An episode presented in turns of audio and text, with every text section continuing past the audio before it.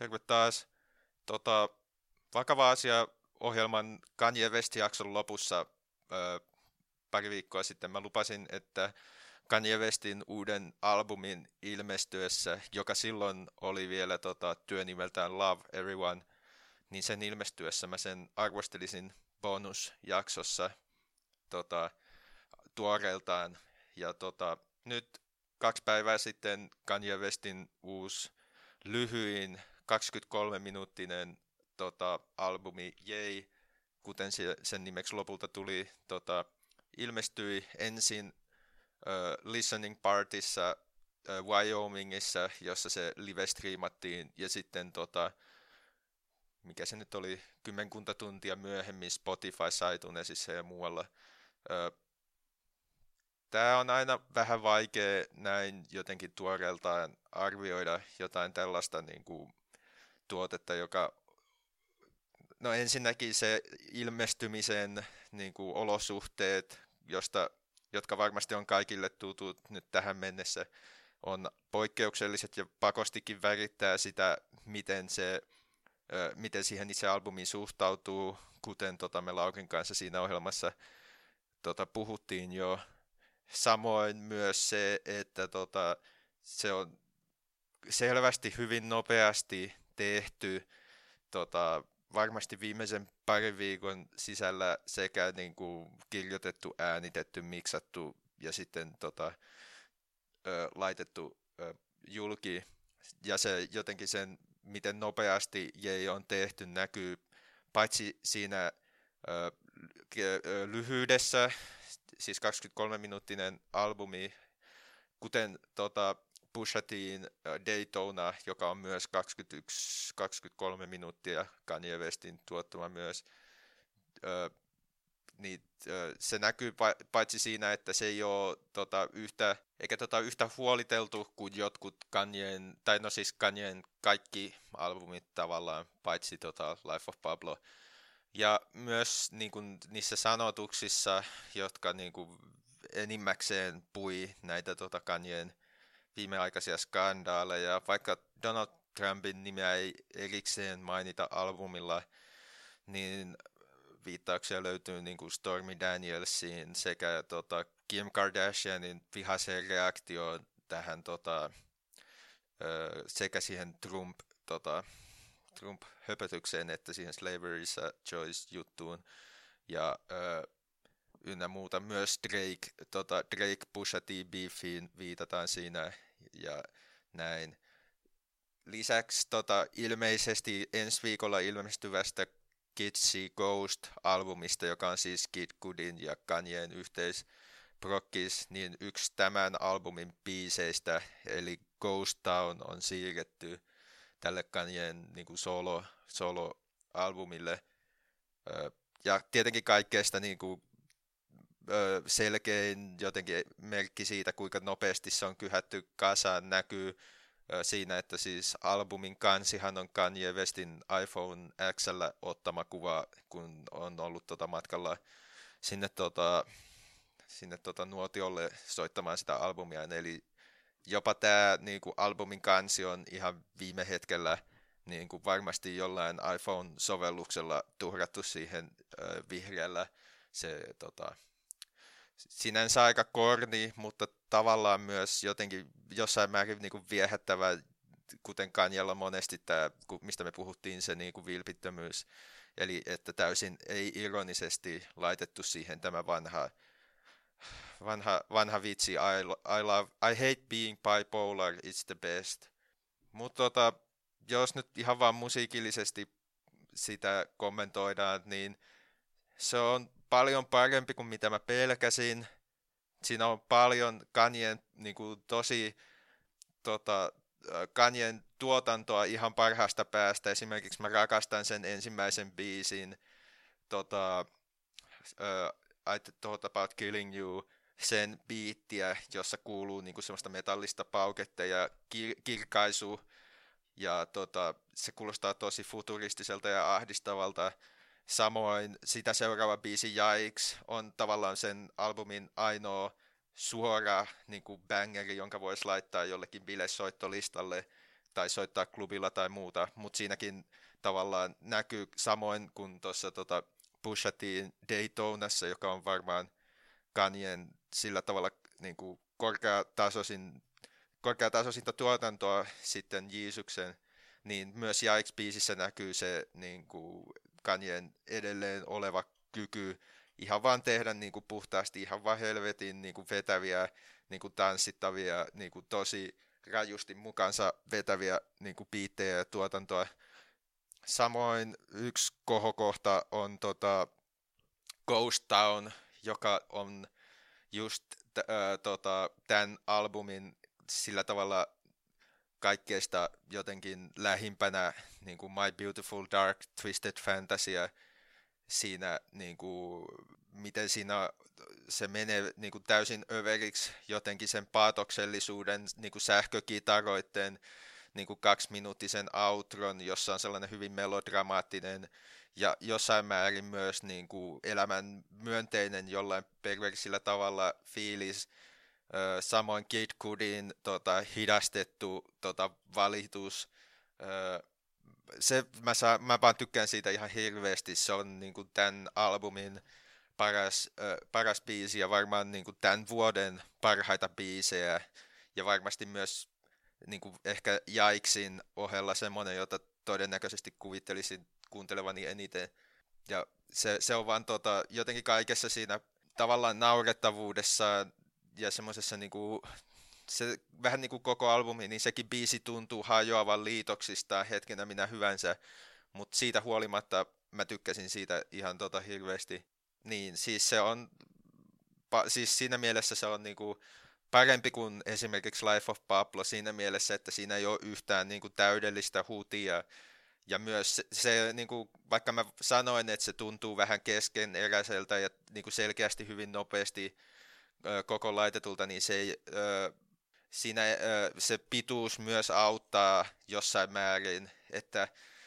myös niiden sanotusten, niiden synkkyyden ja tavallaan häiritsevyyden takia on ihan ehkä hyväkin, ettei viivytä yhtä pitkään tässä tämän nykyisen Kanyen headspaceissa kuin esimerkiksi Jeesuksessa,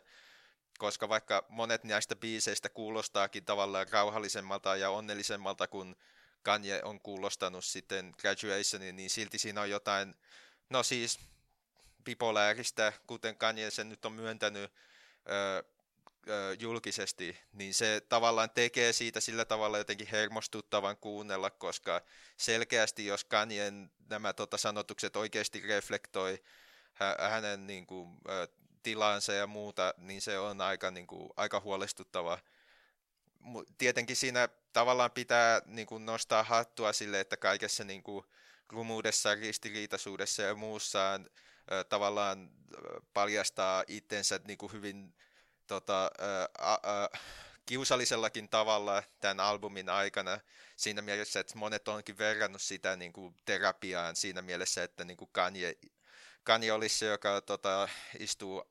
tota, terapeutin sohvalla ja me kuuntelijat joudutaan olemaan se niin kuin passiivinen vastaanottaja siinä. En mä osaa myöskään sanoa, että, että onko tämä albumi loppujen lopuksi semmoinen, että se toimisi jotenkin puhdistavana niin Kanyelle kuin meille faneillekaan. Se, ja se tavallaan, kun mä nyt puhuin niistä asioista, mistä mä siinä pidin, niin on tavallaan pakko myös sanoa, että se ei ole niin hyvä, että voisi jotenkin unohtaa kaiken, mitä Kanye on niin kuin sanonut viime aikoina. Monet on tavallaan ollut jo valmiiksi antamassa anteeksi Kanyelle kaiken, koska tämä albumi on niin hyvä. Ja vaikka se on hyvä, se on oikeasti niin kuin, to, kaikesta niin kuin, kritiikistä huolimatta, mitä mullakin on esimerkiksi niin kuin sanotuksia kohtaan, jotka on ehkä Kanyen niin kuin lapsellisimpia ja huonompia välillä, mitä se on ikinä tehnyt, niin kaikesta siitä huolimatta se on niin kuin tosi tota, hyvä useissa kohdissa, jopa loistava. Mutta siitä huolimatta se ei ole semmoinen, kun me puhuttiin Laurin kanssa, että jos se olisi niin kuin mestariteos, niin kuin vaikka Jesus tai My Beautiful Dark Twisted Fantasy, jonka kohdalla sitten voisi vaan niin kuin huokasta, niin kuin Lauri sanoi, että Kanye se vaan on kova ja sitten siirtyy eteenpäin. Mutta valitettavasti tämä on tavallaan niin, se ei ole niin hyvä, että, että se niin kuin pystyisi jotenkin täysin antamaan anteeksi lähimpänä, mitä mä olisin valmiina jotenkin niin kuin sivuuttamaan Kanyen kohut niin kuin viime aikoina on siis just tämä Pusha Teen Daytona, joka ei ollut vielä ilmestynyt silloin, kun mä haastattelin tai puhuttiin Laurin kanssa, mutta se on ihan saakelin kova albumi ja varmasti niin kuin tämän vuoden parhaita ja osoitus vaan siitä, että Kanye osaa edelleen. Mutta niin tämä albumi, eikä ne tota, lausunnot ja niin kuin kommentit ja se itse reflekti, joka on tavallaan niin kuin, ole riittävää. Ja mun mielestä jää epäselväksi, että onko Kanye tavallaan niin kuin edes vieläkään täysin ymmärtänyt sitä niin kuin, tavallaan haittaa imagolleen ja niin kuin, omalle uralleen ehkä, mitä se on nyt tehnyt niin kuin viime aikoina. Ainakin niiden sanotusten perusteella se on ehkä jollain jäljellä, mutta ei se siinäkään pääse semmoiselle tasolle, että se voisi jotenkin oikeasti sanoa oppineen tai niin kuin miettineen yhtään sen enempää. Kai mä, niin kuin, jos tiivistetysti pitäisi sanoa, niin paljon parempi kuin mitä ehti pelätä, että se olisi niin kuin täydellinen niin kuin fiasko, mutta se ei ole myöskään niin kuin mestariteos tavallaan taas uusi, kuten jotkut sen aikaisemmat, vaan se tuntuu olevan samalla tavalla niin kuin risainen ja ö, epäselvä niin kuin sanot, ö, sanomaltaan ja niin kuin soundiltaan. Parhaimmillaan todella upea ja vaikuttava, mutta pahimmillaan lapsellinen ja tota, hätäiseltä ja niin kuin, ö, keskinkertaiselta kuulostava sanotuksiltaan niin kuin kaikkeista ö, vilpittömimmilläänkin niin kuin, hyvin lapsellinen ja ruma, ja vaikka monet Kanyen jutusta onkin tavallaan sillä tavalla niin kuin raadollisia ja varmasti niin kuin tulee jostain niin kuin oikeasta paikasta sen niin kuin ma- maanisdepressiivisyyden ja muun suhteen, niin se ei niin kuin sanotuksiltaan Kanyeen niin kuin heikointa tasoa, ehkä niin kuin vielä heikompaa kuin Life of Pablolla –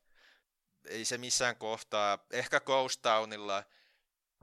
se pääsee johonkin semmoiseen oikeasti kylmiä väreitä antavaan niin kuin,